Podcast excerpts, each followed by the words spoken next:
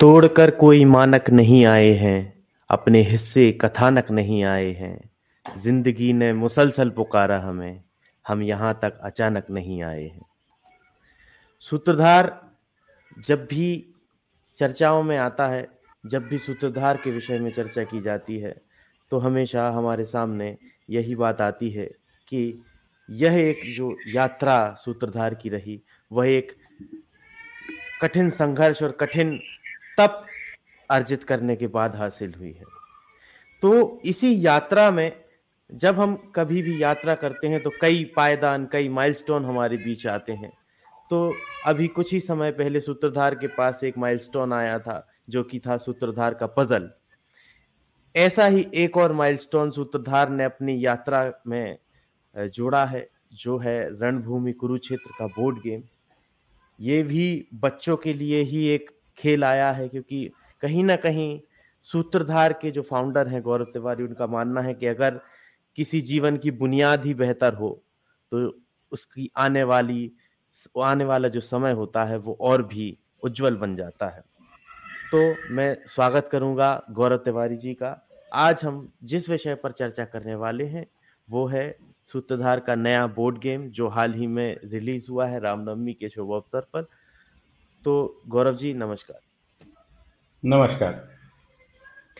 uh, सबसे पहले तो मैं चाहूँगा कि आप हमारे दर्शकों को बताएँ कि ये जो यात्रा रही ये जो पूरी रिसर्च और कैसे इसका आइडिया आया कैसे इसको एग्जीक्यूट करने में क्या क्या कठिनाई देखनी पड़ी कैसे आपने लोगों को समझाया कि हम असल में करने क्या वाले हैं फिर उसका जब आउटकम निकल के आया, जब वो रिसर्च और ये सब के तो अंदर आपके मन में कैसा भाव जागा? तो ये सब बताइए थोड़ा।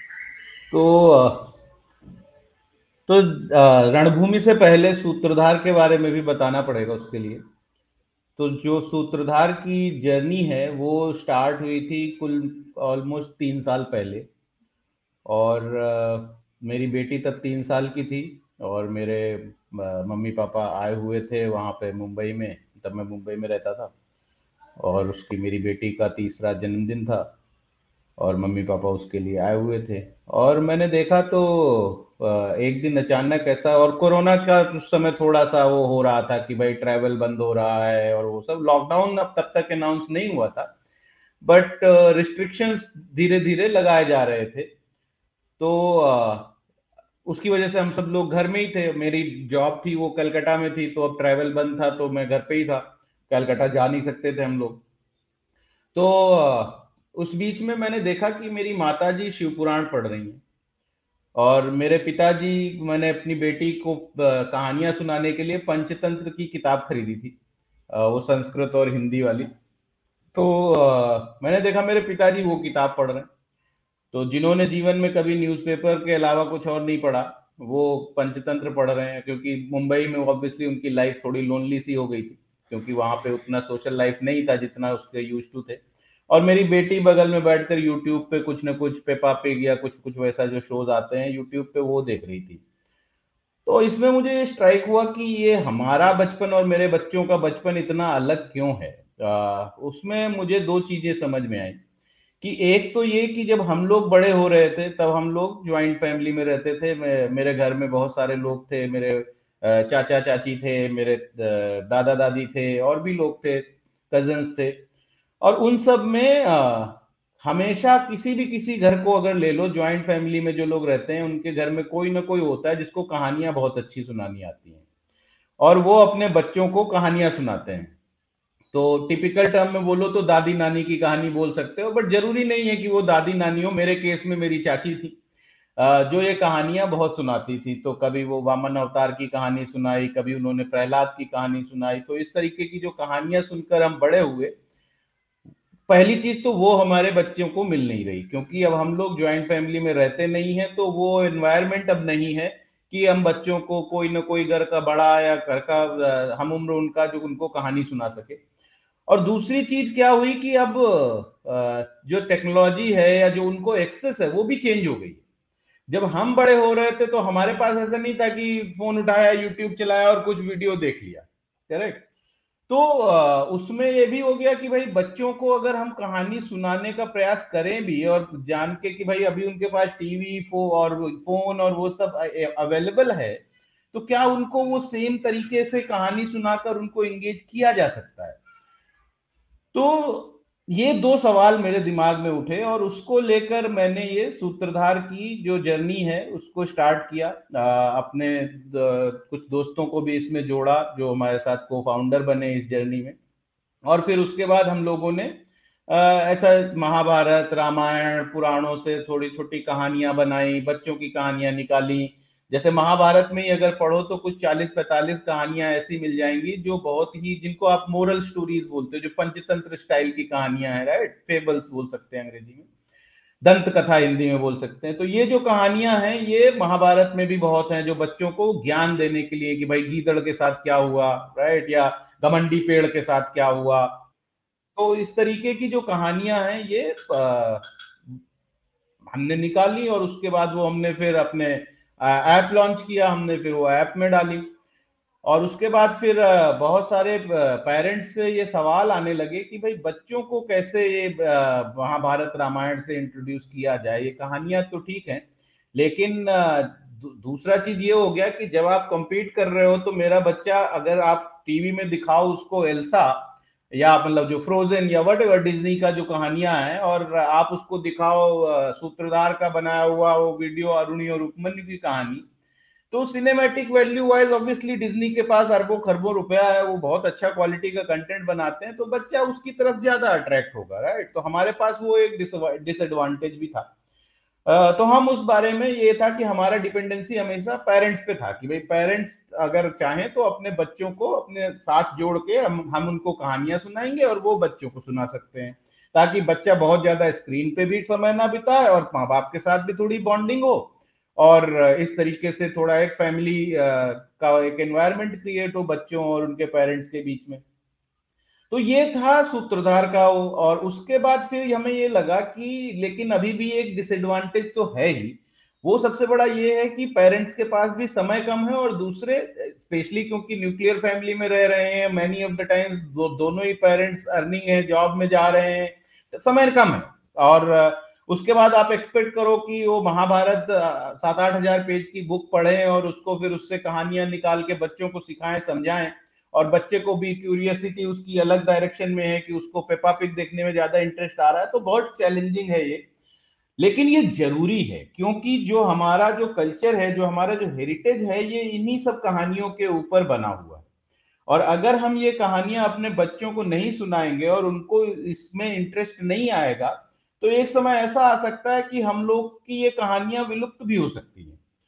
और ये एक बहुत बड़ी समस्या हो सकती है। तो इस समस्या का समाधान निकालने के लिए हमने कहा कि बच्चों को कुछ केवल मतलब कहानियाँ, फ़ोन या टीवी के माध्यम से देने की बजाय उनको कुछ फन एक्टिविटीज़ एंटरटेनिंग एक्टिविटीज़ में इन्वॉल्व किया जाए।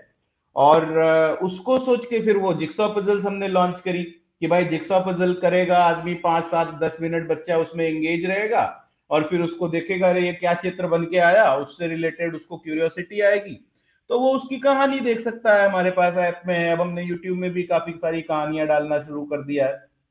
तो बच्चा वहाँ पे देखेगा कहानी और बच्चे को अच्छा लगेगा, समझ में आएगा एसोसिएशन बिल्ड होगा राइट ये कुंभकर्ण है, ये इसको श्री राम जी ने मारा था, क्या कहानी थी उसकी? तो इस तरीके से बच्चों को क्यूरियोसिटी आएगी और वो उसको और भी ज़्यादा एक्सप्लोर करना चाहेंगे और उसके बारे में जानना चाहेंगे। अब ऐसे अप्रोच करोगे तो फिर वो कंपटीशन अब नहीं रह गया राइट अब उसका एक जर्नी जो है टूवर्ड दिस स्टोरी वो एक दूसरे रास्ते से आया है। अगर हम सेम रास्ते से, अगर हम डिज्नी से compete करने की कोशिश करें तो हम नहीं कर पाएँगे, क्योंकि अभी हमारे पास, जैसा कि मैंने बोला, हम, हमारे पास बजट नहीं है उतना, कि हम उतना वो लेवल का कंटेंट बना पाए। हो सकता है भविष्य में बनाएँ और बनाना चाहेंगे भी, लेकिन अभी नहीं कर सकते। तो ऐसा तो है नहीं कि अगर आप मैं ये कहानी मैं लोगों को बोलता हूँ कि आपकी, अगर आपको भूख लगी है तो आप थाली में रसगुल्ले का वेट नहीं करेंगे। आपकी जैसे ही रोटी आएगी, आप खाना शुरू कर देंगे। रसगुल्ला बाद में आएगा डेजर्ट का टाइम आएगा तो नहीं भी आएगा तो पेट तो भरा आपका। तो वो थॉट प्रोसेस से मैंने इसको एक एक कदम चल के उसको आगे बढ़ना चालू किया। तो पहले हम जो अगर आप ऐप में का स्टोरीज देखोगे तो बहुत ही मतलब बेसिक स्टोरी लाइन के साथ बेसिक आर्ट वर्क के साथ बनाया। फिर हमने उसमें थोड़ा और इम्प्रूवमेंट किया तो कंटेंट का क्वालिटी भी इम्प्रूव हो गया, उसमें म्यूज़िक भी इंट्रोड्यूस किया प्रोफेशनल वॉइस ओवर आर्टिस्ट से रिकॉर्ड करवाना स्टार्ट किया। उसके बाद जब ये आया कि भाई अब फ़िज़िकल एक्टिविटीज़ दी जाएँ और जिक्सा पजल्स लोगों ने उसमें सराहा पेरेंट्स ने खरीद के बच्चों को दिखा, खिलाया और पेरेंट्स को ने शेयर किया अपना फीडबैक कि भाई बच्चों को अच्छा लगा। और बहुत सारे लोगों ने यूट्यूब पे अपने बच्चों की खेलते हुए फोटोग्राफ्स और वीडियोस भी पोस्ट किए तो हमने कहा, यार, ये तो अच्छा है और इसको हम लोग इस पर और यूटिलाइज करना चाहिए, इस पर डबल डाउन करना चाहिए। तो पजल अब हर बच्चे को ज़रूरी नहीं है पसंद हो और मैं कल परसों किसी से बात कर रहा था उन्होंने बोला कि जनरली जो लोग बोर्ड गेम खेलते हैं, वो पजल नहीं खेलते, जो पजल खेलते हैं, वो बोर्ड गेम नहीं खेलते। बहुत कम ओवरलैप है। तो हमारा ये था कि भाई महाभारत की कहानी को हम बच्चों से कैसे इंट्रोड्यूस कराएँ? तो मैंने पिछले तीन साल में महाभारत तीन बार पढ़ी। पूरी महाभारत पढ़ी हमने, गीता प्रेस वाली महाभारत पढ़ी, हिंदी में जो ट्रांसलेशन है उनका संस्कृत श्लोकों के साथ। हमने किश्री मोहन गांगुली जी का जो ट्रांसलेशन है वो पढ़ा और बहुत ही रिसेंटली वह विवेक देवरॉय जी का जो ट्रांसलेशन है वो पढ़ा। तो इतना सब पढ़ने के बाद क्या होता है, जब आप कोई भी एक लिटरेचर को बार बार रिविजिट करते हो तो महाभारत ऐसा लिटरेचर है, हर बार उसमें आपको कुछ नया समझने को मिलता है, कुछ नया आप डिस्कवर करते हो। तो वो मेरे साथ हो रहा था तो जब ये युद्ध वाले चैप्टर्स आते थे तो मुझे लगता था, यार, ये इतना फैसिनेटिंग है कि जिस, जितने डिटेल में, जितने एक्सप्लेनेशन के साथ उन्होंने वेदव्यास जी ने लिखा है, वैसा किसी भी लिटरेचर में, किसी भी सिनेमा में आज तक मैंने नहीं देखा। जो भी आपकी टेक्नोलॉजी एडवांसमेंट हुई है बट वो लेवल का और मैं ऐसे इमेजिन करता था आँख बंद करके कि भीम दौड़ रहे हैं और हाथियों की सेना पर और एक अच्छा बैकग्राउंड म्यूज़िक चल रहा है, एकदम, समझ रहे हो वो peppy music Hans Zimmer style और गदा से एक हाथी गिराया, लड़ाई करी तो ये मेरे दिमाग में बहुत इमेजिनेशन आते थे। तो मैंने कहा, यार, इसको हम क्यों ना इमेजिनेशन तो हम बच्चों की बहुत ज़्यादा होती है और मेरे अभी तीन बच्चे हैं, मुझे पता है उनकी इमेजिनेशन की कोई लिमिटेशन नहीं है। तो, तो अब हम डिज्नी स्टाइल कंटेंट नहीं बना सकते बट क्या मैं बच्चों को वो इमेजिनेशन दे सकता हूँ कि वो अपने दिमाग में ही सोचें कि ये हुआ तो क्या हुआ होगा कैसे हुआ होगा? और इसको ध्यान में रख के फिर एक थॉट प्रोसेस डेवलप हुई कि क्यों ना इसको हम एक गेम के फॉर्म में बनाए। तो पहले हमने सोचा कि भाई एक वीडियो गेम या जैसे वर्ल्ड ऑफ़ वारक्राफ्ट जैसे बोर्ड वीडियो गेम्स वगैरह है वैसा कुछ बनाया जाए लेकिन अगेन वही हमारे साथ समस्या आई कि भाई बजट नहीं है। आ, तो हमने कहा इसको हम बोर्ड गेम के रूप में डेवलप करेंगे। और उस जर्नी में क्या हुआ कि पहले ये बहुत सारी चीज़ें हैं। एक इस गेम की भी एक वो है जर्नी है इवोल्यूशन है कि बोर्ड क्या करेगा what what is board representing तो ये थॉट आया कि भाई महाभारत का जो युद्ध हुआ था अठारह दिन का, उसमें बहुत सारे बैटल्स हुए थे। तो कुछ की बैटल्स को सिलेक्ट करो। और ये भी समस्या है कि जैसे आप गेम वगैरह डिज़ाइन करते हो तो आप हमेशा एक पॉपुलर वो चीज़ पे डबल डाउन करने की कोशिश करते हो। तो फॉर एग्ज़ाम्पल अगर किसी को आप बोलो कि महाभारत पे गेम बनाओ तो वो उसके दिमाग में आएगा कि maybe you can play as Arjun आप हो सकता है अभिमन्यु की तरह खेल सकते हैं ऐसा अवतार लेके, ऐसा। लेकिन मैंने कहा कि अगर हम वो करेंगे तो तो उनका फेट डिसाइडेड है। राइट अर्जुन के साथ युद्ध में क्या हुआ सबको पता है, अभिमन्यु के साथ युद्ध में क्या हुआ सबको पता है, सात्यकी के साथ क्या हुआ सबको पता वो हम स्टोरी लाइन जो है वो हम चेंज नहीं करना चाहते थे बिकॉज़ हम चाहते थे कि महाभारत के साथ हम छेड़छाड़ ना करें जो इवेंट हुए। तो उसका एक सोल्यूशन ये निकाला कि क्यों ना अगर युद्ध के बाद ऐसा तो है नहीं कि दोनों साइड के सब लोग मर गए थे या एक साइड के सब लोग मर गए थे। जैसे कि अगर आप महारथियों में देखें तो अश्वत्थामा कृपाचार्य और कृतवर्मा पांडव साइड से जीवित बचे थे इवन संजय भी जीवित बचे थे। आ, उस तरीके से अगर आप पांडव साइड में देखें तो वहाँ भी पांडवों के अलावा सात्यकी जीवित बचे थे युत्सु जीवित बचे थे। तो ऐसे और भी सैनिक रहे होंगे जो बचे होंगे जैसे अब बाद में युधिष्ठिर एक्सप्लेन करते हैं रिकॉल करते हैं कि तो उसमें बताते हैं कि भाई इतने लोग मरे इतने लोग गायब हो गए खो गए इतने लोग बचे। तो वो सब जो ध्यान में रख के हमने बोला कि क्यों ना एक जो आप गेम खेल रहे हैं वो आप एक कॉमन आर सोल्जर की तरह खेल रहे हैं। तो या तो आप कौरव सेना का हिस्सा है या आप पांडव सेना का हिस्सा है। अब ये जो बोर्ड है ये एक जैसे धर्म चक्र होता है इसीलिए वो हमारा लोगों में चक्र भी बना हुआ है। तो वो जो धर्म चक्र बोल लो या आप उसको बोल लो कर्म चक्र बोल लो या जो भी बोल लो वो बोर्ड जो है वो वो बैटल है। आप उस बैटल में है। तो एक, एक तरीके से अगर आप सोचो तो आप बोर्ड के अगेंस्ट ही खेल रहे हो, एक तरीके से अगर आप देखो। तो आप चाहे कौरव हो या पांडव हो, बोर्ड को सरवाइव करना है आपको। और अगर आप वो युद्ध सरवाइव कर गए तो एंड में आप युधिष्ठिर के समाज का हिस्सा बनेंगे, युधिष्ठिर की कोर्ट का हिस्सा बनेंगे। तो हमारे यहाँ ऐसा नहीं है ना कि भाई जीत गए तो फिर हमने खोपड़ियों के ढेर लगा दिए कि आप तो हम जीनोसाइड करेंगे। वो नहीं था हमारा कल्चर है ना? तो युद्ध लड़ा, एक पर्पज से लड़ा, वो सॉल्व हो गया। उसके बाद जो है, अब कृपाचार्य जो थे, वो कौरव कोर्ट का हिस्सा युधिष्ठिर की कोर्ट का हिस्सा बने, है ना? कृतवर्मा वापस द्वारका चले गए। श्री कृष्ण के साथ वो मतलब सात्यकी और कृतवर्मा लड़ रहे थे द्वारका, युद्ध के बाद द्वारका में वो साथ में रह रहे थे। तो ऐसा नहीं था कि आप युद्ध हार गए तो आपको मार दिया जाएगा, आपको मतलब खत्म कर दे युद्ध खत्म, वापस से हॉस्टिलिटीज खत्म, आपस में जो आपका सद्भाव है, वो वापस है। आप उसको एनिमोसिटी को कैरी फॉरवर्ड नहीं करेंगे। तो वो एक मैसेज भी एक अच्छा मैसेज है कि आप चाहे कौरव सेना से लड़े या पांडव सेना से लड़े, आप अंत में युधिष्ठिर के राज्य का हिस्सा बनेंगे, अगर आप सरवाइव करते हैं तो। अब क्वेश्चन आया सरवाइव करने का। तो उसके हिसाब से फिर हमने वो युद्ध के जो इवेंट्स हैं, उनको बोर्ड में प्लॉट किया और युद्ध 18 दिन चला था और दो रात चला था। तो उस हिसाब से अगर आप देखो तो बोर्ड में ज़ीरो से एक से सौ तक आपको जाना है। और ए, हर ब्लॉक जो है वो पाँच दिन का ब्लॉक जो है वो एक दिन को रिप्रेजेंट करता है। उसमें किसी दिन का हमने एक इंपॉर्टेंट बैटल पिक किया है किसी दिन के दो इंपॉर्टेंट बैटल पिक किए हैं। और जैसे कि देखो तो तेरह चौदह पंद्रह दिन के राउंड की जो लाइंस थी वो ब्लर हो गई थी क्योंकि वो युद्ध लेट लेट तक हो रहा था। चौदहवें दिन तो पूरी रात चला फिर अर्ली मॉर्निंग उसको रोक के फिर अगले दिन सुबह चालू किया।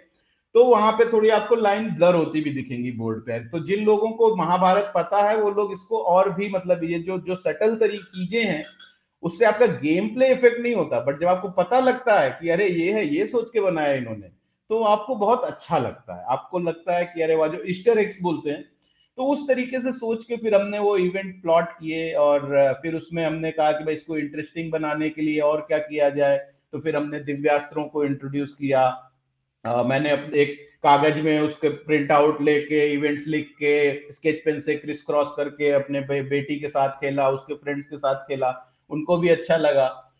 तो मैंने कहा कि यार इसको और डेवलप कर सकते हैं। और फिर उसके बाद मतलब यहाँ से ये जर्नी की शुरुआत हुई। So very long answer but it was required क्योंकि उसमें सूत्रधार की जर्नी uh, का भी uh, बहुत बड़ा योगदान है। अगर सूत्रधार की जर्नी नहीं होती ढाई साल की तो ये जो हमारा छह महीने का रणभूमि का जर्नी हुआ, वो होता ही नहीं इम्पॉसिबल हो जाता। ये ये बात मुझे कहीं ना कहीं वैसी लगी कि इस पूरी मतलब शुरू से लेकर अभी तक, और हो सकता है आगे भी, कहीं ना कहीं जो बच्चे हैं या जो शिशु वर्ग है, वही सूत्रधार की चीज़ों का प्रेरणा स्रोत रहा, और उसका जो आउटकम निकल के आया वो भी उन्हीं के लिए ही निकल के आया। तो इस पर वो चार पंक्तियाँ मुझे याद आती हैं कि पहले सीधा सा रास्ता सुझाया हमें फिर कहानी में वापस बुलाया हमें ज़िंदगी का हुनर ज़िंदगी को ना था एक पीढ़ी ने जीना सिखाया हमें। तो कहीं ना कहीं तो सूत्रधार ये, ये अनुज ये जो तुमने बोला है ये बहुत ही रहस्य मतलब गूढ़ बात है क्योंकि इसमें आ, क्या होता है ना कि पीढ़ी दर पीढ़ी जो इंफॉर्मेशन है जो मेमोरी है जो लिव्ड एक्सपीरियंसेस हैं वो बहुत हर चीज़ आप किताब में नहीं लिख सकते हर चीज़ की आप हिस्ट्री नहीं लिख सकते। इनफैक्ट ज़्यादातर अगर आप देखो तो हिस्ट्री हमेशा मेन मेन इवेंट्स का कलेक्शन होता है। हिस्ट्री में एक कॉमन आदमी के जीवन बहुत कम लिखा जाता है।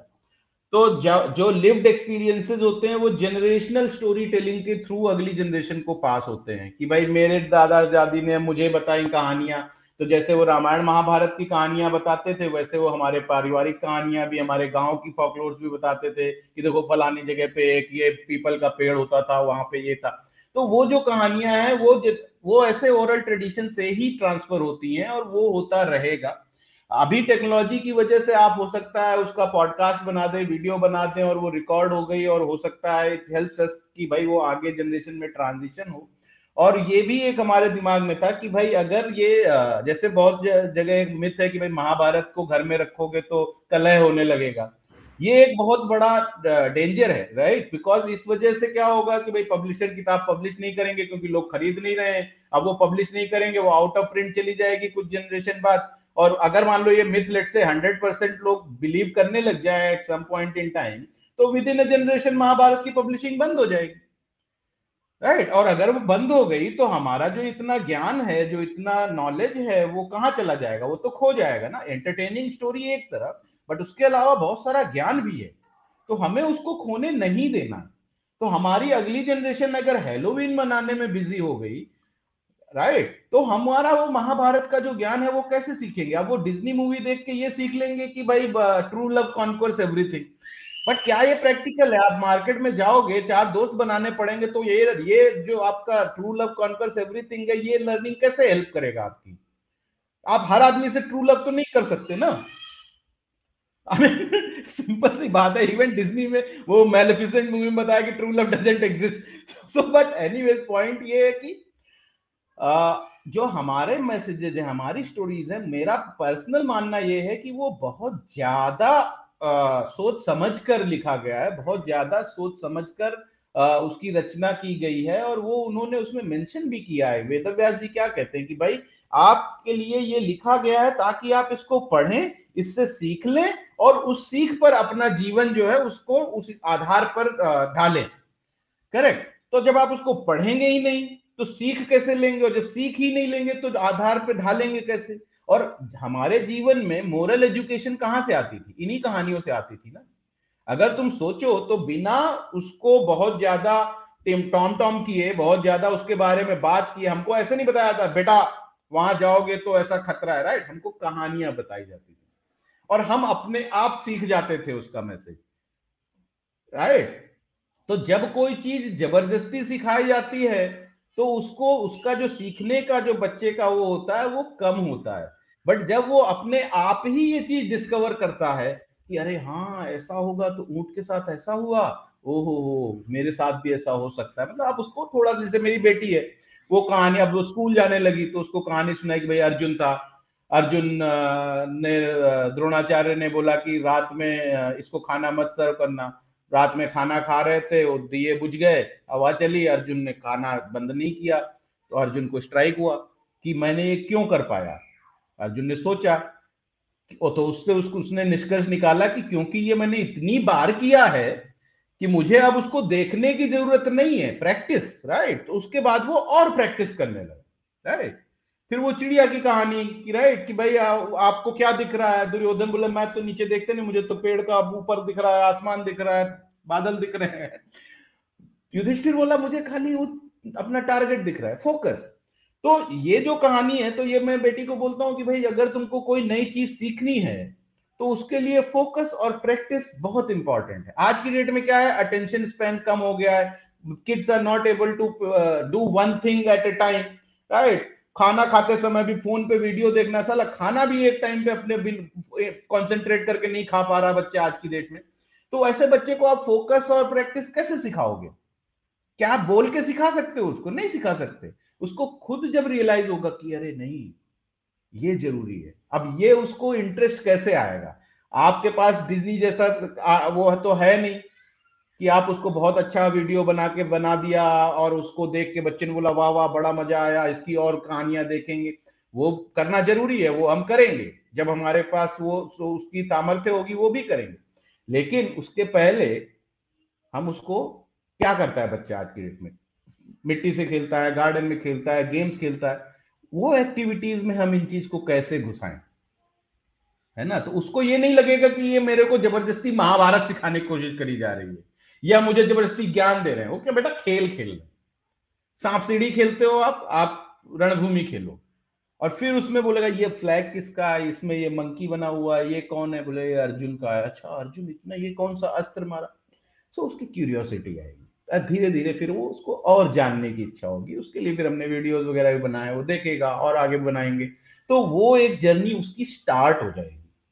और वो स्टार्ट हो गई तो फिर मेरा ये मानना है कि महाभारत इतना एंटरटेनिंग और इतना ज़्यादा इंट्रीगिंग है कि एक बार वो जर्नी स्टार्ट होगी तो फिर वो अपने आप वो साहित्य की आ, क्या बोलते हैं एक इतना ज़्यादा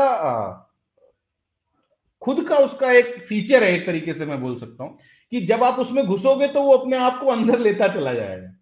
फिर मुझे कुछ मेहनत करने की ज़रूरत नहीं। मेरी खाली मेहनत इतनी है कि मैं उसको एक बार इसको इंट्रोड्यूस कर दू बेटा ये। उसके बाद वो बच्चा खुद से उस चीज़ को एक्सप्लोर करेगा आफ्टर सर्टेन एज। तो हमको उसको तीन, चार, पाँच साल तक पकड़ के रखना पड़ेगा। तो जो ना, भूमि ये लॉन्च किया, उसके बाद थोड़ा अभी वो दो साल बाद उसको एक और कोई गेम लॉन्च करेंगे, उसमें इसी का और इलेबोरेट वर्जन हो सकता है, और डिटेल इंट्रोड्यूस कर सकते हैं। फिर थोड़ा और बड़ा होगा, दो साल बाद तो एक और इसका वो होगा एडवांस्ड जिसमें और इंफॉर्मेशन और एंटरटेनमेंट और एंगेजिंग और कहानियाँ। तो ऐसे करके अब वो छह, पाँच, छह साल तक अगर इस चीज़ में इन्वॉल्व है तो फिर सातवें साल फिर मुझे कुछ नहीं करना। फिर वो करेगा और फिर वो हमारे अर्जुन के कलेक्टिबल्स रखेगा, फिर जब उसके बच्चे होंगे, उनको बोलेगा, बेटा, ये देखो। फिर वो हल्क के एक्शन फिगर नहीं दिखाएगा, फिर वो अर्जुन और भीम के एक्शन फिगर दिखाएगा। And that is how you will transfer this thing to the future generation otherwise इसका और कोई तरीका नहीं है। अगर आप छोटा छोटा साइलोज में करते रहोगे तो वो छोटा छोटा लेवल पे एफर्ट आपको फ्रूट्स देगा। बट एक ग्रैंड स्केल पे जो आप आउटपुट चाहते हो वो नहीं निकल के आएगा। साथियों आपको नीचे स्क्रीन पर एक लिंक दिखाई दे रही होगी प्ले रणभूमि डॉट कॉम इससे आप रणभूमि जो बोर्ड गेम है इसको अभी प्री ऑर्डर कर सकते हैं। पंद्रह अप्रैल से इसकी शिपिंग चालू होने वाली है और अभी ये ऑफ़र में चल रही है क्योंकि ये लॉन्चिंग ऑफ़र था। तो आप अभी जाएँ प्ले रणभूमि डॉट कॉम पर और ये ऑर्डर कर सकते हैं। अब मैं चाहूँगा कि उसमें अभी जैसे ऑडियंस वो देखेगी जाएगी वेबसाइट पे उनको वहाँ एक डिजिटल एक पिक्चर दिखेगी ठीक है? लेकिन हम जो ह्यूमन साइकोलॉजी है ना उसको सामने देखना पसंद है उसको एकदम पूरा ग्राफिक वाला साम, सामान नहीं चाहिए उसको हाँ ये। तो, तो देखिए हाँ गो ऑन गो ऑन हाँ तो मैं वही चाहता था कि एक बार लोगों को पहले दिखा दे थोड़ा कि कैसा है हाँ मतलब लो, लोगों को ये ना लगे हाँ, कि कि खाली फ़ोटो हाँ, बेच रहे हैं। हाँ, हाँ, तो, नहीं नहीं तो ये हालाँकि ये फाइनल प्रोडक्ट नहीं है। फाइनल प्रोडक्ट कुछ दिन में आएगा मेरे हाथ में बट ये प्रोटोटाइप है जो मेरे हाथ में है। और जो फाइनल आउटपुट आएगा वो इससे भी ज़्यादा सुंदर दिखेगा और इससे भी बेहतर होगा जब आपको मिलेगा वो। तो ये तो बॉक्स है। रणभूमि, आपको सामने दिखा देता हूँ। Kurukshetra board game based on the epic Mahabharat. इसके अंदर आपको एक बोर्ड मिलेगा। वो बोर्ड कुछ ऐसा दिखेगा। इस बोर्ड में अगर आप देखोगे तो बोर्ड में ये शुरू होता है यहाँ से। श्री कृष्ण जी का आशीर्वाद है हमारे बोर्ड को। तो श्री कृष्ण जी अर्जुन को गीता का उपदेश दे रहे हैं। ये यहाँ से युद्ध की प्रारंभ होता है तो सारे जो टोकन्स होंगे वो यहाँ से स्टार्ट करेंगे। तो उसके बाद फिर आप आगे बढ़ते जाएँगे और इसमें जो ये इवेंट्स हैं ये जैसे आपको दिख रहे हैं पिंक में कुछ लिखा है कुछ आइकन बना है कुछ ब्लू में आइकन बना है। तो ये जो इवेंट्स हैं ये युद्ध के इवेंट्स हैं। जैसे कुछ इवेंट आप देख के समझ सकते हो अगर मैं दिखाऊँ। जैसे आप यहाँ पे ये दिख रहा है आपको आ, ये अब चक्रव्यूह जैसा दिख रहा है चक्र बना हुआ है कॉन्सेप्ट तो ये इवेंट है जब अभिमन्यु चक्रव्यूह में एंटर किया। ऐसे ही आपको देखो और भी इवेंट दिखाते हैं। जैसे ये इवेंट है यहाँ पे अश्वत्थामा ने नारायणास्त्र चलाया। सो so, इस तरीके के बैटल के इवेंट्स हैं और एंड में ये जो इवेंट है ये आपका ये युधिष्ठिर का राज्याभिषेक है। यहाँ पे युधिष्ठिर राजा बनते हैं। तो कुछ लोगों ने सवाल पूछा था सोशल मीडिया में कि आपके इसमें तो कौरव सेना भी जीत सकती है। मैंने कहा कौरव सेना नहीं जीतेगी कौरव सैनिक। जीवित बचेगा। सो दोनों चीज़ें है ना कि इसमें कभी भी ऐसा आप क्योंकि आप दुर्योधन की तरह नहीं खेल रहे अब इसके अंदर मैं दूसरी चीज़ दिखाता हूँ जिससे आपको ये क्लियर हो जाएगा कि आप कैसे खेल रहे हो आप क्या खेल रहे हो क्या मतलब उसका सेटअप है। तो उसमें आपको एक तो क्या होता है कि युद्ध में जो होता है आपके सेना कभी भी सैनिक जो है वो अपनी मर्ज़ी से लड़ाई नहीं लड़ रहे होते हैं। वो अपने सेनापति के कहने पे लड़ने जाते हैं राइट तो अब पहले दिन के बैटल में से पहले दिन के युद्ध में पाँच जगह फियर्स बैटल चल रहा है तो सैनिक कहाँ लड़ने जाएगा? ये उसको कौन बताता है? ये उसको, उसका कमांडर बताता है। तो ये है आपका कमांडर ये डाइस है, इसको आप थ्रो करके आप बता सकते हैं कि भाई आपको फोर पे जाना है, फाइव पे जाना है, सेवन पे जाना है, कहाँ पे भी। तो सिक्स पेज डाइस है तो एक टाइम में आप या तो पहले दिन के पाँच में से किसी एक बैटल पे जाएँगे और उसमें से चार या तीन हो सकता है आपके लिए सेफ़ हो और एक या दो हो सकता है आपके लिए खतरनाक तो उस हिसाब से है, या फिर आपको लेट से सिक्स आ गया तो आप उस दिन आपको रेस्ट मिल गया, आप अगले दिन लड़ने गए। तो ऐसा भी होता है युद्ध में राइट ऐसा नहीं होता कि आप सब दिन वैसे लड़ते। अब जैसे कि आप जब आप खिलाड़ी हैं तो सबसे पहले तो आप चूज़ करेंगे सेलेक्ट करेंगे कि आप ये कुछ तो साफ़ नहीं दिख रहा है बट कोशिश करिए, ये हाथी का इमेज है। तो ये आपका प्लेयर टोकन है आई थिंक वो जूम के कैमरे का वो इशू है। तो ये एक टोकन्स हैं इस तरीके के छोटे छोटे जिसमें आपके इंसिग्नियाज बनी हुई हैं अलग अलग किंगडम की। तो महाभारत में और हमारा इससे ये भी बताने का मकसद है कि बहुत सारे लोगों को लगता है कि महाभारत दो कजिन्स के बीच में लड़ाई थी। नहीं ऐसा नहीं था। भारत देश के ऑलमोस्ट हर किंगडम के राजा उसमें लड़ने आए थे। और ऑलमोस्ट uh, मतलब कुछ लोग को जैसे रुक्मी वगैरह है तो uh, उनका किंगडम विदर्भ वगैरह वो नहीं लड़े थे। लेकिन काफ़ी मतलब ज़्यादातर south north like southern most Pandyaraj भी पांडवों की तरफ़ से लड़ रहे थे राइट आप नॉर्थ ईस्ट में जाओगे तो भगदत्त आए थे कौरवों की तरफ़ से लड़ने के लिए तो आप ऊपर जाओगे तो मद्र और गांधार वो लड़ रहे थे आपके कौरवों की तरफ़ से। तो uh, उधर से द्वारका से वृष्णि और नारायणी सेना आई थी तो ईस्ट, वेस्ट, नॉर्थ साउथ पूरे हिंदुस्तान से महाभारत में पार्टिसिपेशन था। तो जो प्लेयर टोकन है वो हमने इस हिसाब से बनाए हैं कि वो चार एलाइज पांडव के हमने सेलेक्ट किए और उनके हमने इंसिग्नियाज बनाए। बेस्ड ऑन द रीडिंग हमने करी है, क्योंकि महाभारत में वो बहुत डिटेल में नहीं है कि भाई कौन सा किंगडम कैसा इंसिग्निया यूज़ करता है। हिंट्स हो सकते हैं कहीं कहीं बट एक्सप्लिसिटली नहीं है। तो वहाँ पे हमने थोड़ी क्रिएटिव लिबर्टी ली। और आठ किंगडम की हमने ऐसे इंसिग्नियाज बनाई, उनसे हमने टोकन बनाए तो जब आप खेलोगे तो आप अपना टोकन सेलेक्ट करोगे तो जो टोकन आपके हाथ में आया, उनके हिसाब से आपका अलाइनमेंट निर्धारित हो जाएगा कि जैसे आपने हस्तिनापुर टोकन लिया तो आप कौरव सेना में हो गए। आपने वृष्णि का टोकन लिया तो आप पांडव सेना में हो गए। आपने मत्स्य का टोकन लिया, आप पांडव सेना में हो गए। पांचाल का टोकन लिया, पांडव सेना में हो गए। मद्र का टोकन लिया, कौरव सेना में हो गए। अंग का टोकन लिया, कौरव सेना में हो गए नारायणी सेना का टोकन लिया, आप कौरव सेना में हो गए। तो ऐसे आपकी कौन सी सेना में आप खेल रहे हैं, वो आपका निर्धारित होगा। और इसमें जैसे कि मैंने दिखाया था कि पिंक और ब्लू दो अलग अलग उसमें इवेंट है तो इससे पता लगेगा कि कौन सा इवेंट कौरवों के लिए फेवरेबल इवेंट है और कौन सा इवेंट पांडवों के लिए फेवरेबल इवेंट है। तो जब आप अपने फेवरेबल इवेंट में जाते हो तो आपको रिवॉर्ड मिलता है।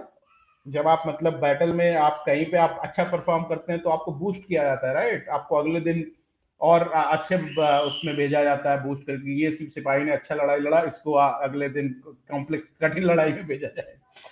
दूसरा होता है कि जब आपका एडवर्स बैटल में हो, आप एडवर्स इवेंट में हो, जो आपके अनुकूल नहीं है, प्रतिकूल इवेंट है तो उसमें क्या होता है, आपको, आप स्लो हो जाते हो, आपको रेस्ट करना पड़ता है तो उसमें आपको पीछे जाना पड़ेगा।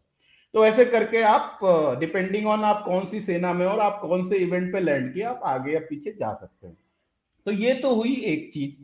कि आपको कैसे खेलना। अब ये जो वर्जन है, ये वाला वर्जन मैंने अपनी बेटी के साथ खेला था क्योंकि वो पाँच ही साल की है।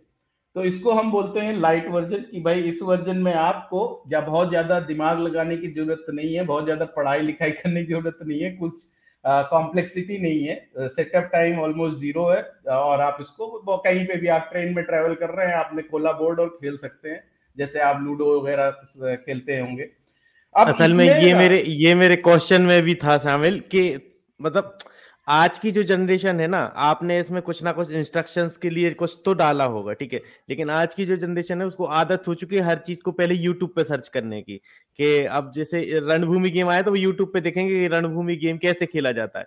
तो मैं चाहता हूँ कि आगे तो एक वीडियो आपको हो सकता है आप डाले भी लेकिन अभी इस सेशन में भी आप एक बार बता दे प्रॉपर कि तो इंस्ट्रक्शन क्या है और क्या वेरिएशन है इसकी हमने हमने इसमें एक और चीज़ आसान करी है कि रूल बुक तो है ही तो रूल बुक में खाली गेम के रूल्स ही नहीं है। गेम के बारे में जैसे कि मैंने बोला महाभारत के बारे में थोड़ा जानकारी भी मिलेगी। तो जैसे हमने ये टोकन बनाया अलग अलग किंगडम के बारे में जानकारी मिलेगी।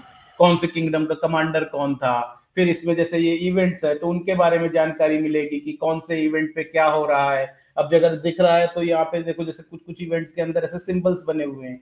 ये सिंबल जो है, ये दिव्यास्त्रों के सिंबल हैं कि उस बैटल में किसी सेनानी ने कोई दिव्यास्त्र छोड़ा। किस सेनानी ने छोड़ा? वो आप देखोगे यहाँ पे ध्वजा बनी हुई है। जैसे ये पाम ट्री बना हुआ है तो ये भीष्म ने छोड़ा राइट तो ये सब इंफॉर्मेशन भी बुकलेट में बट उसके अलावा आसान करने के लिए हमने कार्ड भी इंट्रोड्यूस किया है। उसमें बहुत ही सिंपल इंस्ट्रक्शन है कि आप वो एक कार्ड में सारा इंफॉर्मेशन पढ़ के आप खेल सकते हो। आपको पूरा वो बुकलेट पढ़ना ज़रूरी नहीं है खेलने के लिए। वो आप अपने फ्री टाइम में, बाद में, पहले जब भी मन करे आप पढ़ के उसके बारे में जानकारी ले सकते हैं और फिर उसके बाद हमारे ऐप पे आके उसके बारे में और जानकारी ले सकते हैं। और बहुत डीप में घुसना हो एज ए पेरेंट अगर आपको चाहिए तो आप तो फिर महाभारत भी पढ़ ही सकते हैं। उसमें कोई रोक टोक नहीं है।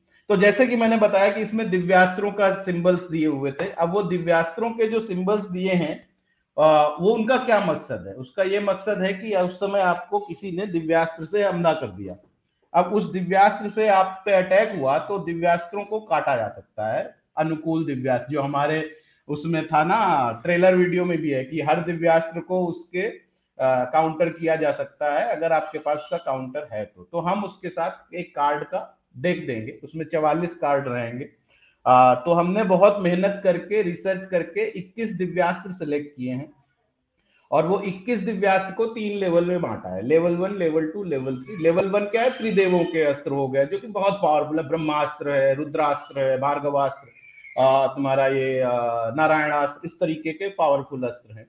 वो लेवल वन की कैटेगरी में आते हैं। देन लेवल टू में आपके जो थर्टी गॉड्स के अस्त्र हैं, जैसे इंद्र और उनके जो वायु, अग्नि उन देवों के अस्त्र हैं तो इंद्रास्त्र हो गया वायव्यास्त्र हो गया विशोषण अस्त्र हो गया तुम्हारा आग्नेयास्त्र हो गया। तो ये सब अस्त्र लेवल टू की श्रेणी में आते हैं। और लेवल थ्री में आते हैं आपके जो आपके मायावी अस्त्र थे ज़्यादातर, गंधर्वों के अस्त्र थे तो जैसे आपका सम्मोहन अस्त्र हो गया तो ये जनरली नॉन फेटल थे और इसको लेके आप मतलब सामने वाले को आपने मूर्छित कर दिया आपने उसको स्लो uh, डाउन कर दिया नागास्त्र चला दिया तो नागपाश में बन गया मरा नहीं लेकिन वो मूव नहीं कर सकता। आ, तो इस तरीके के अस्त्र भी और सबके अपने अपने काउंटर भी हैं। आ, तो आपने जैसे बोर्ड में देखो आपको लेट से कि वहाँ पे अग्नियास्त्र है या लेट से आपको वहाँ पे लेट से वरुणास्त्र मिला। अब वरुणास्त्र क्या होता है? वरुणास्त्र वरुण देव का अस्त्र है भयानक वर्षा होगी पानी आएगा आपके वहाँ पे। तो आपके पास अगर मान लो वायव्यास्त्र है आपके पास अगर वायव्यास्त्र है तो आप इसको यूज़ करेंगे और आपको फिर वो जो आपको पीछे जाना पड़ता नॉर्मल सिचुएशन में वो आपको नहीं जाना पड़ेगा। आप उस वायव्यास्त्र से उस वरुणास्त्र के असर को रोक सकते हैं। तो यहाँ पे थोड़ा सा ये आ, स्किल वाला चीज़ भी आ जाता है कि कौन सा समय कौन सा होना और थोड़ा लग भी है कि आपने रैंडमली डिस्ट्रीब्यूट किए गेम के कार्ड्स तो ज़रूरी नहीं है आपके पास उसका काउंटर हो तो जब है तो आप बच सकते हैं, जब नहीं है तो आप नहीं बच सकते। और फिर इसमें क्या है, अगर मान लो दो सोल्जर आ गए सेम ब्लॉक पे तो आप आपस में भी लड़ सकते हैं अपने दिव्यास्त्रों को यूज़ करके, कि जो इनकमिंग सोल्जर है, उसने मारा दिव्यास्त्र तो जो दूसरा सोल्जर है, वो उसको काउंटर कर सकता है। अगर उसके पास काउंटर है तो ठीक है। अगर नहीं है तो उसके कार्ड में लिखा हुआ है कि अगर नहीं है तो क्या करेगा? तो उसमें मेंशन है कि भाई तीन स्टेप पीछे जाना पड़ेगा या दो स्टेप पीछे जाना पड़ेगा। मतलब उसका पेनल्टी भरना पड़ेगा। तो इस तरीके से ये दिव्यास्त्रों का यूज़ किया जाता है। इसमें सबसे बड़ी चीज़ ये है कि हमने ये दिव्यास्त्रों को ना एक विजुअल आइडेंटिटी देने की कोशिश करी है। बहुत मेहनत करके उसको किया है कि अगर आप देखोगे तो सबका एक एक विजुअल आइडेंटिटी की वायव्यास्त्र है, उसमें क्या है, अगर आप वायव्यास्त्र का इमेज देखोगे तो जब आपके पास कार्ड हाथ में आएगा, आप देखोगे उसमें खोखला सा है वो, उसका डिज़ाइन कि उसके अंदर वायु है राइट हर उसकी एक एनर्जी है एनर्जी फ़ील्ड है कि उससे जो एनर्जी निकलती होगी, वो इस तरीके की निकलती होगी। तो ये जो है, ये बहुत ही मेहनत करके, बहुत ही सोच समझ कर हमने एक एक दिव्यास्त्र को एक विजुअल आइडेंटिटी देने की कोशिश करी है। और उसकी एक एनर्जी डिफाइन करने की कोशिश करी है कि जब ये एक्सप्लोजन होता होगा या जब ये फायर किया जाता होगा तो इस तरीके की एनर्जी विजुअली दिखती होगी। तो वो एक बहुत अच्छी चीज़ है जो कि इस चीज़ को समझने में और मतलब और मदद करेगी। जैसे आप महाभारत पढ़ते हो तो उसमें आपको एक इमेजिनेशन लगानी पड़ती है कि क्या हुआ होगा। है, उसमें तो बोला कि उन्होंने मंत्र पढ़ा और ऐसा किया। बट विजुअली कैसा दिखता होगा, वो एक एक एक हेल्पिंग टूल भी हो सकता है कि जब आप उस लिटरेचर को एक्सप्लोर करो तो आप ये विजुअल आइडेंटिटी को भी यूज़ कर सकते हो। जैसे हमने वीडियोस भी बनाए हैं, उसमें वो इन्वोक किया फायर किया, आग आग निकली राइट आग्नेयास्त्र चलाया। तो उस तरीके से हमने उसको एक एक एक एक कार्ड एक एक इंसिग्निया बहुत सोच समझ के बनाई है। और वॉरियर्स की इंसिग्निया तो महाभारत में डिफाइंड है। अब उसको हमने थोड़ा मिनिएचर वर्जन देने के लिए थोड़ा बहुत ऑब्वियसली क्रिएटिव लिबर्टी ली है। लेकिन ज़्यादातर इंफॉर्मेशन जो हमारे बोर्ड में है वो आप 90 टू 95 परसेंट महाभारत के एक्यूरेट है। वेद व्यास की महाभारत बी आर चौक मतलब बोरी एडिशन या गीता प्लस एडिशन आप रेफर करोगे तो आपको वो इन्फॉर्मेशन मिलेगी। थोड़ा बहुत हमने उसमें क्रिएटिव लिबर्टी ली है क्योंकि उसको गेमिफाई करना है उसको बोर्ड पे डालना है उसको आ, मतलब आपको इमेज भी छोटा मिनिएचर वर्जन चाहिए तो वो सब करने के लिए हमने थोड़ी क्रिएटिव लिबर्टी ली है तो वो आई थिंक और जो हमने क्रिएटिव लिबर्टी ली है वो इस तरीके की नहीं है कि आपकी कहानी बदल जाए। तो वैसा नहीं है। और दूसरी चीज़ ये है कि जैसे अब वहाँ पे जो जो वेदव्यास जी ने या संजय ने जो बैटल डिस्क्राइब किए वो मेन मेन वॉरियर्स के डिस्क्राइब किए तो ऐसा नहीं है कि वहाँ पे कोई ऐसा अननेम्ड वॉरियर नहीं रहा होगा जिसने ये नहीं किया होगा। किया भी हो सकता है राइट बट उसकी जर्नी से पूरे ओवरऑल कहानी पे फ़र्क नहीं पड़ा तो संजय ने उसको इंपॉर्टेंस नहीं दिया। हम उसको गेम के फॉर्म में एक्सपीरियंस करना सिखा रहे हैं कि भाई आप, अगर आप उस बैटलफील्ड में होते तो आपको क्या क्या ऑब्स्टिकल से गुजरना पड़ता? किस तरीके के दिव्यास्त्रों से गुजरना पड़ता? किस तरीके से बैटल से गुजरना पड़ता? कहीं पे आपको चांस भी लूज करनी पड़ सकती है, कहीं पे आपको पीछे जाना पड़ेगा, कहीं पे आपको आगे जंप मिलेगा, कहीं पे आप मर भी सकते हैं। तो इसमें ऐसे इवेंट भी है कि आप उसमें अगर वहाँ पे पहुँच गए तो you may not even be able to finish the game you will die that's about survival क्योंकि बैटल में लोग मरते भी थे। तो आ, ऐसा है और आ, ये हमने बहुत ज़्यादा इस पे मतलब जो रिसर्च थी वो तो थी उसके बाद जो डिज़ाइन थी उसमें भी बहुत हमने मेहनत करी थी बहुत हमने मतलब ऑलमोस्ट छह महीने का समय लगाया इसको डिज़ाइन करने में। तो इसको ज़रूर खेलिए। और, और एक एक एक जो संशय हो सकता है खेलते समय लोगों के अंदर आए कि मैं तो कौरवों के पक्ष से लड़ रहा हूँ। हो सकता है मेरे लिए फेवरेबल मोमेंट ही ना आए पूरे उसमें। तो मैं ये पूछना चाहूँगा जो कि गेम से तो जुड़ा ही है साथ ही साथ थोड़ा महाभारत से भी जुड़ा हुआ है कि कौरवों और पांडवों का जो पलरा रहा वो युद्ध में कब कब भारी रहा? तो युद्ध में बता पाए। युद्ध में अगर देखो तो कौरव और पांडव का पलड़ा जो था वो आ, मतलब ऊपर नीचे होता रहता था। तो कोई दिन ऐसे होते थे जब कौरवों के पक्ष में मातम मन रहा होता था और पांडव के पक्ष सेलिब्रेट कर रहे होते थे। कोई दिन होते थे जब पांडव मातम मना रहे होते थे कौरव सेलिब्रेट कर रहे होते थे। तो जैसे भीष्म जब ज़िंदा थे तो दो तीन बार ऐसा हुआ कि भीष्म ने डोमिनेट किया बैटल नाइन्थ डे का बैटल भीष्म ने इतना डोमिनेट किया कि युधिष्ठिर हाथ जोड़ के बैठ गए कि हम कैसे मारे आपको बताइए। तो वो दिन था जब पंड कौरव सेलिब्रेट कर रहे थे। ऐसे आ, जैसे थर्टींथ डे का दोनों रो रहे थे। क्योंकि पांडव रो रहे थे क्योंकि उनका अर्जुन का पुत्र मर गया, प्रिय पुत्र अभिमन्यु, और कौरव इसलिए रो रहे थे कि अभिमन्यु अंदर घुसा तो उसने इतनी सारी सेना को मौत के घाट उतार दिया, जिसमें कि मतलब समझ तो वो दिन दोनों के लिए ही था बट अगर आप एज ए रेगुलर वॉरियर की तरह गेम में खेल रहे होगे तो थर्टींथ डे कौरवों के लिए ज़्यादा विनाशकारी था, क्योंकि पांडवों का तो एक बड़ा योद्धा मरा, लेकिन कौरवों की तो पूरी पूरी उन्होंने मतलब लाशों के ढेर बिछा दिए। तो तो इस तरीके से अगर देखोगे तो जो गेम में हमने क्या किया, गेम में हमने उसको बैलेंस करने की कोशिश करी है। तो आप चाहे कौरव की तरह खेलिए या चाहे पांडव की तरह खेलिए, इसमें जो इवेंट्स हैं, वो दोनों के लिए मैच हैं। तो अगर उसमें लेट से 12 इवेंट कौरवों के लिए फेवरेबल है तो 12 पांडवों के लिए फेवरेबल होंगे। और अगर उसमें कुछ स्पेशल इवेंट्स है तो जो स्पेशल इवेंट कौरवों के लिए वो कहीं ना कहीं पांडवों के लिए भी होगा एंड वाइस वर्सा तो अगर कहीं पे है कि भाई जैसे अश्वत्थामा ने नारायणास्त्र चलाया तो अपोनेंट को एक चांस मिस करनी है। तो वो कौरवों के लिए फेवरेबल इवेंट है, पांडव वहाँ पहुँचा तो उसको एक चांस मिस करनी पड़ेगी। लेकिन अगर आप, उसका इक्विवेलेंट इवेंट है घटोत्कच। जब घटोत्कच मरा था, उसके नीचे सेना दब गई थी तो मतलब आप उसके नीचे दब गए तो जब तक कोई आपके, आपको निकालेगा नहीं, तब तक आप दबे हुए हैं। तो उसमें आपको कौरव सैनिक को चांसेस तो हमने उसको इस तरीके से बैलेंस करने की कोशिश करी है कि गेम बैलेंस्ड रहे, आप किसी भी टोकन को उठाइए, आपके सर्वाइवल के या जीतने के चांसेस सेम ही होंगे।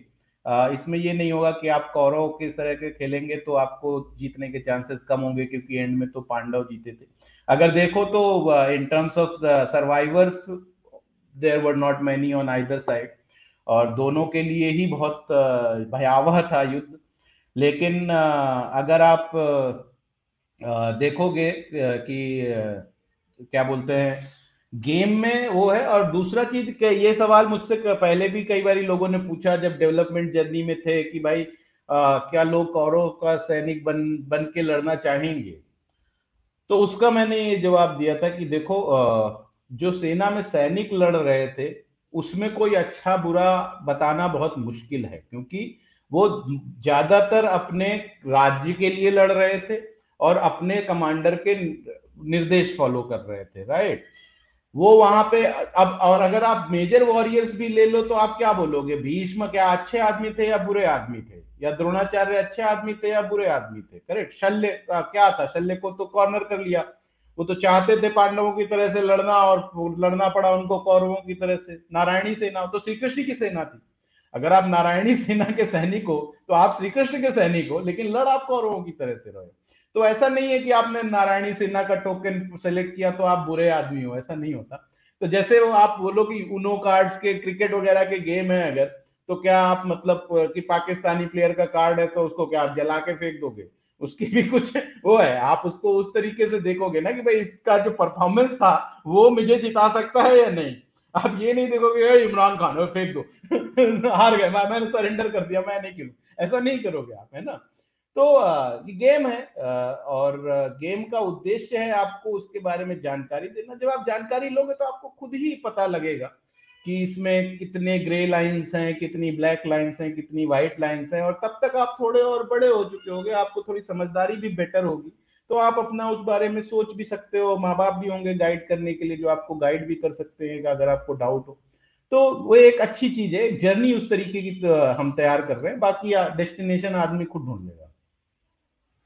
इस पे मुझे एक चीज़ मैं अपने व्यक्तिगत अनुभव से बताना चाहता हूँ, जब मैंने ये गेम की लिंक शेयर की तो भले ही हम देखते हैं कि ये सब चीज़ें जो मूल रूप से देखा जाता है कि बच्चे ज़्यादा पसंद करेंगे या बच्चों को टारगेट करके बनाई गई है, लेकिन जैसे मैं उस दौर से गुजरा हूँ, हमने महाभारत देखी है टीवी चैनल्स पे, आज की पीढ़ी जो बिल्कुल नई पीढ़ी है, उसने अभी हो सकता है ना देखी हो तो मेरे कुछ दोस्तों के मेरे पास मैसेज आए कि मैं ऑर्डर कर रहा हूँ मैं प्री ऑर्डर कर रहा हूँ क्योंकि उनको उनको एक वो मिला ना कि उनने जो एक तजुर्बा लिया था वो हाँ। खुद से उस चीज़ में और उतर के उसको और अनुभव ले पा रहे हैं उस चीज़ का तो कहीं ना कहीं ये एक चीज़ है तो, तो ये भी देख और बड़ों दो, दोनों के दोनों इसको एंजॉय करेंगे और जैसे कि मैंने बताया था कि जैसे इस तरीके की एक बुकलेट हमने बनाई है जिसमें सारी इंफॉर्मेशन भी है। अब आप जैसे देखोगे कि भाई ये किसका वो है तो ये लायन ये भीम का है तो अब फिर उससे आपको और इन्फॉर्मेशन है। और कई सारी ऐसी इन्फॉर्मेशन इसमें है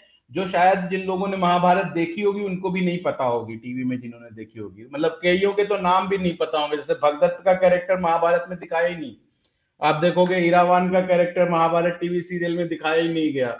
इसमें और कैरेक्टर ऐसे आपको मिलेंगे जो आपको मतलब आपको पता भी नहीं होगा।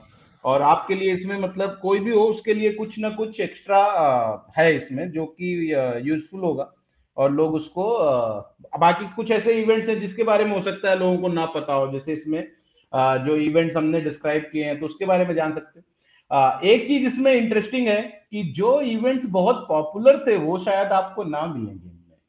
कि जैसे अब द्रोणाचार्य की मृत्यु हुई, बहुत पॉपुलर इवेंट बट वो बोर्ड पे नहीं मिलेगा, आपको क्यों नहीं मिलेगा? उसका एक रीजन है। उसका रीजन ये है कि जब दृष्ट ने द्रोणाचार्य का गला काटा तो एज ए रेगुलर सोल्जर आपको कुछ नहीं हुआ। क्योंकि आप एक रथी या सोल्जर या वॉरियर की तरह खेल रहे हैं तो दृष्ट द्रोणाचार्य का अगर गला काट रहे हैं तो आप पे कुछ इम्पैक्ट नहीं हो रहा है। डायरेक्ट इंपैक्ट राइट आप जब तक किसी बैटल में हेड ऑन नहीं है या कोई ऐसा दिव्यास्त्र छोड़ा गया जिसका कोई कोलेट्रल डैमेज में आप नहीं फंस रहे हैं, तब तक आप मूव करते जाएँगे राइट तो उस हिसाब से इसको बनाया। तो बहुत सारे इसमें ऐसे इवेंट्स मिलेंगे जो हो सकता है आपको पॉपुलर उसमें ना मिले नैरेटिव में, लेकिन महाभारत में है वो इवेंट और वो आप जैसे समसप्तक लोगों के, का जब अर्जुन युद्ध कर रहे थे तो एक समय ऐसा है जब बहुत सारे हज़ारों वॉरियर अर्जुन की तरफ़ एक साथ झपटे और अर्जुन के पास बहुत करीब आने लगे। तो अर्जुन ने नागास्त्र का प्रयोग करके उनके हाथ पाँव बाँध दिए। तो ताकि वो स्लो हो जाए राइट और तो सुशर्मा, वो भी अच्छा वॉरियर था, उसने सुपर्णास्त्र का प्रयोग करके वो नागों को उसको काउंटर किया। अब ये इवेंट आपको नहीं पता होगा कि भाई टीवी में दिखाया नहीं गया और ज़्यादातर लोगों ने इतना, वो सप्तक बैटल इतना डिटेल में नहीं पढ़ा। क्योंकि जब टीवी में दिखा रहे थे तेरहवें दिन का युद्ध तो अर्जुन और समसप्तक की लड़ाई उन्होंने दिखाई नहीं। उनको तो ले जाते हुए दिखा दिया, अर्जुन चले गए। उसके बाद तो पूरा फोकस अभिमन्यु पे था उस दिन। तो वो जो युद्ध है, वो आपको पता भी नहीं हो सकता है राइट लेकिन आपको नई जानकारी मिलेगी। तो आप बड़े अगर एडल्ट भी हैं आप एज एन एडल्ट भी खेल सकते हैं। और बोर्ड गेम जिनको पसंद है खेलना, उनको तो अच्छा ही लगेगा। आप किसी भी एज ग्रुप में हो। बट अगर आपको बच्चों को महाभारत से इंट्रोड्यूस करवाना है this is the best way और ये हमने उस हिसाब से ही बनाया है बुकलेट भी उस हिसाब से बनाई है और इसमें आपको थोड़ा डिसीज़न मेकिंग भी सीखेंगे। जो हमारा कार्ड बनाया है, वो फ्लो चार्ट जैसा है तो कल को हो सकता है आपका बच्चा को लॉजिकल रीजनिंग वगैरह का भी एक थोड़ा उसको इंट्रोडक्शन मिलेगा कि भाई ये होगा तो ये हुआ तो मैं ये करूँ। दिव्यास्त्र है तो ये हो, नहीं है तो क्या हो? सामने कोई अपोजिंग वॉरियर है तो क्या होगा? नहीं है तो क्या होगा? तो एक डिसिजन ट्री भी वो सीखेगा। थोड़ा सा मतलब वो रेगुलर जो आपके सेवन प्लस एज ग्रुप वाले बच्चे हैं, उनको ये सब चीज़ें जनरली सिखाई जाती हैं, वो सीखने लगते हैं, ये सब चीज़ें वो कर पाते हैं इजीली तो ये मतलब आपके स्किल डेवलपमेंट में भी ठीक है, आपका मोरल डेवलपमेंट के लिए भी ठीक है, और एंटरटेनमेंट तो है ही, और सबसे बड़ी चीज़ ये है कि ये ऐसा गेम है, जो पेरेंट्स भी बच्चों के साथ इक्वली एंजॉय करेंगे। बहुत सारे ऐसे गेम होते हैं जो पेरेंट्स मुँह से कोड़ के बच्चों के साथ खेल लेते हैं कि यार बच्चा बहुत दिन से जिद कर रहा है, इसके साथ में कुछ नहीं खेला, चलो खेलते हैं बट पेरेंट्स वो खेल रहे होते हैं क्योंकि बच्चा जिद कर रहा होता है। ये एक ऐसा गेम होगा जो उनको भी मज़ा आएगा खेलने में कि वो वो फिर बोलेंगे, बेटा चलो एक राउंड रणभूमि खेलते हैं। तो वो सोच समझ के हमने बनाया है और होपफुली इससे थोड़ा एक बॉन्डिंग भी बढ़ेगी, थोड़ा और बेटर सोशल इम्पैक्ट भी होगा। तो वो सब सोचा है। एक एक इसमें एक चीज़, मुझे अभी तक जो पूरे सत्र में समझ में आई वो ये थी कि कहीं ना कहीं ये जो पूरा, एक पूरा, पहले तो एक विचार आया कि सूत्रधार बनाए, है ना? वो भी शुरुआत में थोड़ा बहुत ब्लर रहा होगा कि क्या करेंगे, कैसे करेंगे एग्जैक्टली exactly क्या करना है। फिर धीरे धीरे उसमें अध्ययन किया गया, और रिसर्च की गई, और चीज़ें जोड़ी गई, और उसमें बहुत सारा कुछ और बनाने का अभी भी लगातार प्रयासरत हैं। तो पहले तो आगे मैं कहूँ, इसके पहले मैं बताना चाहूँगा कि प्री ऑर्डर आप रणभूमि बोर्ड गेम जो है, वो कर सकते हैं। आपको इसकी लिंक जो है, हमारे डिस्क्रिप्शन में मिल जाएगी। इसके बाद मैं ये भी इसमें जोड़ना चाहूँगा कि हो सकता है आगे के कुछ सत्रों में आपको इस गेम की और डिटेलिंग्स के बारे में और बताया जाए और बेहतरीन जानकारी दी जा सके, ताकि जब पंद्रह तारीख से ये गेम शिप होना चालू हो, उसके पहले ही आपको गेम की भरपूर जानकारी हो और आप सीधा एकदम जैसा यूज़ टू होते हैं कि आज आपको अगर बल्ला पकड़ा दिया जाए तो आप क्रिकेट सीधा खेल सकते हैं। उस तरीके से आपको शुरू से तैयार करने की हमारा पूरा प्रयास रहेगा, क्योंकि जिस तैयारी से हम गुजरे हैं हम चाहते हैं कि आप भी उतनी ही एक वो शब्द इस्तेमाल करा जाता है कि पीठ पक्की करके आए।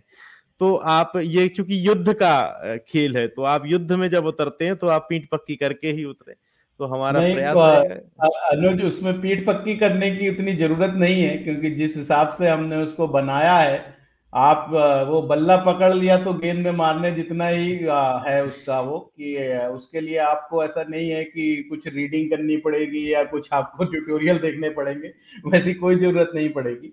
जैसे ही आपको बॉक्स डिलीवर होगा, आप बॉक्स खोलेंगे और आपको जैसे जैसे आप सारे एसेट सामने निकाल के रखेंगे, आपको ऑटोमेटिकली समझ में आने लग जाएगा कि इससे खेला कैसे जाए। और जैसा कि मैंने बोला कि मेरा उद्देश्य ये था कि इस गेम को ज़्यादा से ज़्यादा खेला जाए तो हमने उसको बहुत ज़्यादा कॉम्प्लेक्स बनाने की कोशिश नहीं करी है। uh, क्योंकि क्या होता है ना जब गेम बहुत कॉम्प्लेक्स ऐसे गेम है जिनका सेटअप टाइम तीस तीस से चालीस मिनट होता है। कई कई गेम है पंद्रह मिनट सेटअप टाइम है। अब जो गेम आदमी पंद्रह मिनट सेटअप करने में लगेगा वो आदमी रोज नहीं खेलेगा।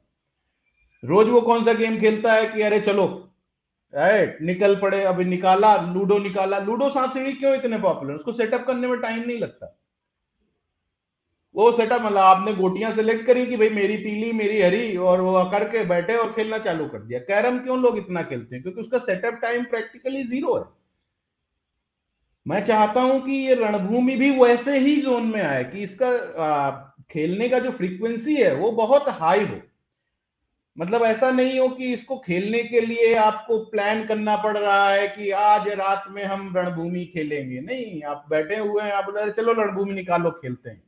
तो second one is something that we are looking for और फ़र्स्ट uh, वन तो उसके लिए uh, अगर uh, आवश्यकता होगी और थोड़ा और उसके कॉम्प्लेक्स वर्जन जैसे मैंने बोला कि वो भी हम बना बनाएँगे हमारे पास विजन है थॉट प्रोसेस है तो जैसे कि रणभूमि जो हमने बनाया रणभूमि एक ब्रांड बना रहे हैं हम लोग।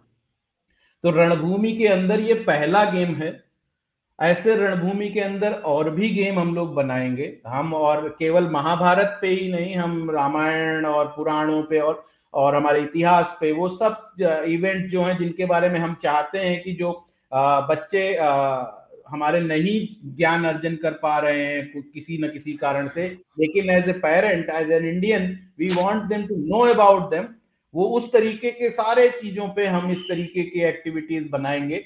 हम कार्ड गेम भी बनाएँगे, जैसे हमारे वो दिव्यास्त्र कार्ड का हमने डेक बनाया, चवालीस कार्ड का, हम दिव्यास्त्रों पे कार्ड गेम भी बनाएँगे। हमारे जो इसमें कैरेक्टर्स हैं, उन सबके हमने विजुअल आइडेंटिटी भी बनाई है, जो इस गेम में नहीं है बट उसके भी हम कार्ड्स वगैरह बना रहे हैं। तो इसके अराउंड एक यूनिवर्स बिल्ड कर रहे हैं।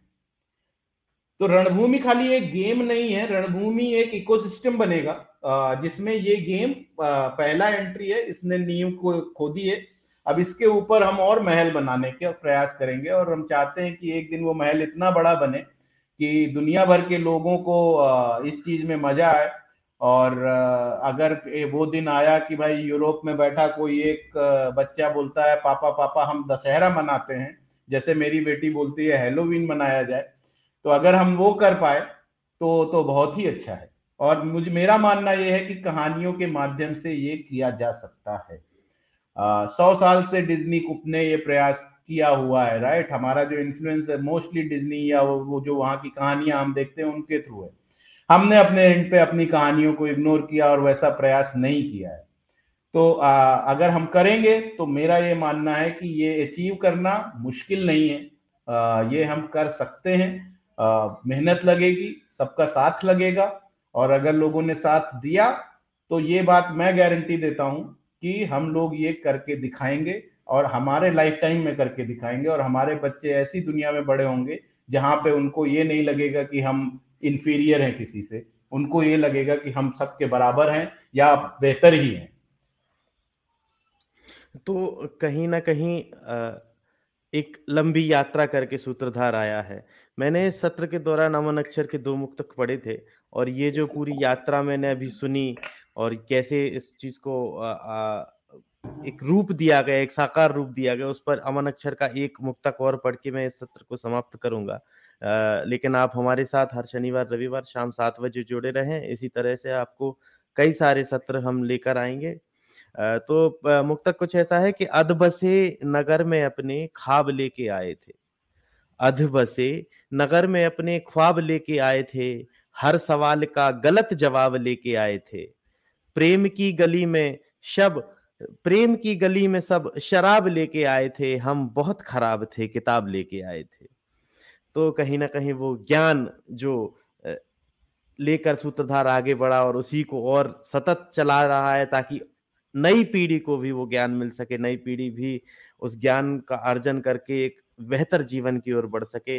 उसके लिए मैं गौरव जी का बहुत बहुत धन्यवाद करता हूँ कि वो हमारे साथ जुड़े और उन्होंने रणभूमि कुरुक्षेत्र अनुज जाने हाँ, से पहले मैं एक बात जोड़ना चाहूँगा और वो है कि अगर आप लोग सोच रहे होंगे कि मेरे पीछे ये क्या है ये एविडेंस है कि मेरी एक छह साल की बेटी है।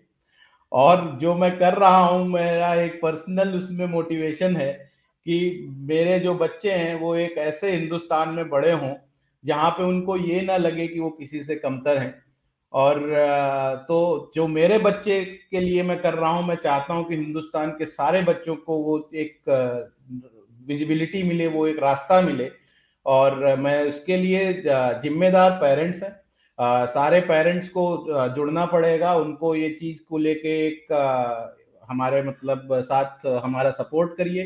और हमारे गेम्स को खेलिए, हमारे वीडियोस को देखिए और हमारे यूट्यूब वगैरह पे सब्सक्राइब करिए। यूट्यूब पे हमारे सूत्रधार किड्स करके हमने अलग चैनल निकाला है, जो बच्चे भी इंडिपेंडेंटली देख सकते हैं, क्योंकि किड्स के लिए बहुत ज़्यादा अच्छा कंटेंट मिल नहीं रहा है हिंदुस्तान में स्पेशली बहुत छोटे बच्चों के लिए फिर भी है बट थोड़े से बच्चे बड़े हो जाते हैं मतलब पाँच छह साल के और ये उससे बड़े हो जाते हैं, उनके लिए कोई यूट्यूब में अच्छा ढंग का कंटेंट नहीं है। तो ये सब हमारा एक प्रयास है। और मैंने जान के आज बैनर नहीं लगाया। आ, मैं कहा ताकि लोग ये देख सकें मेरी बेटी है जो ये आर्ट वर्क बना बना के स्टिकी नोट्स दीवार पे चिपकाती रहती है। और किसी में ज्वालामुखी फूट रहा है किसी में हार्ट बने हैं किसी में फ्लावर बने हैं तो उसका एक क्रिएटिविटी है जो इसके थ्रू निकालती है। और मैं चाहता हूँ कि उसको मैं ये चीज़ें ट्रांसफ़र करूँ और आ, वो भी ये सब कहानियों के बारे में जाने। कहानियाँ तो हम ऑलरेडी सुनाते हैं गेम भी खिलाएँगे उसको। पजल्स भी मैंने उसको खिलाई थी जब वो चार पाँच साल की थी और उसको पसंद आई थी तो फिर उससे हमने पजल्स निकाली। तो मैं, मैं एक यही कहना चाह रहा था खत्म करने से पहले कि ये ऐसा नहीं है कि हमको खाली एक बिज़नेस की तरह सेटअप करना है। बिज़नेस बनना ज़रूरी है क्योंकि इसको सस्टेन करना है। अगर हम सस्टेन नहीं कर पाएँगे तो ये प्रयास खत्म हो जाएगा। तो बिज़नेस बनाना तो ज़रूरी है लेकिन एक उसमें एक सोशल इम्पैक्ट है एक पर्सनल मोटिवेशन है। और तो ऐसा नहीं है कि भाई लोगों को आप एक्सप्लॉइट कर लो महाभारत रामायण के नाम पे, वो हमारा उद्देश्य नहीं है। और हम चाहते हैं कि लोग इसमें ज़्यादा से ज़्यादा जुड़ें और हमारे इस प्रयास में हमारा साथ दें। तो एक तरीका साथ देने का है कि आप प्ले रणभूमि डॉट कॉम पे जाइए, हमारा गेम बुक करिए और जैसे ही आपको डिलीवर होता है, उसको खेलिए, इसके बारे में सोशल मीडिया में पोस्ट करिए, बताइए और लोगों को, अपने परिवारजनों को बताइए, अपने मित्रजनों को बताइए। आप अगर इंस्टाग्राम में एक्टिव है, वहाँ पे आप पोस्ट करिए माई सूत्रधार को टैग करिए। आप ट्विटर में एक्टिव है, वहाँ पर पोस्ट करिए माई सूत्रधार टैग करिए। आप अगर यूट्यूब में जा रहे हैं कम्युनिटी पोस्ट कर रहे हैं या कुछ भी कर रहे हैं, वहाँ पे भी आप माई सूत्रधार टैग कर सकते हैं। माई सूत्रधार हर जगह अवेलेबल है फेसबुक में भी है माई सूत्रधार तो आप ये सब चैनल्स पे हमको फॉलो कर सकते हैं, हमसे इंटरेक्ट कर सकते हैं, हमें फीडबैक दे सकते हैं। और कुछ अगर आपको है कि हमको कुछ स्पेशल इंस्ट्रक्शन देना चाहते हैं, जिससे कि हम, हमें एक राह मिले डायरेक्शन मिले, वो भी कर सकते हैं। तो जुड़े रहिए जो भी माध्यम में आप कंफर्टेबल हैं उस माध्यम को यूज़ करिए और हमसे इंटरेक्ट करिए। हमें अच्छा लगेगा और हम सीख कर और भी बेहतर करने का प्रयास करेंगे। धन्यवाद।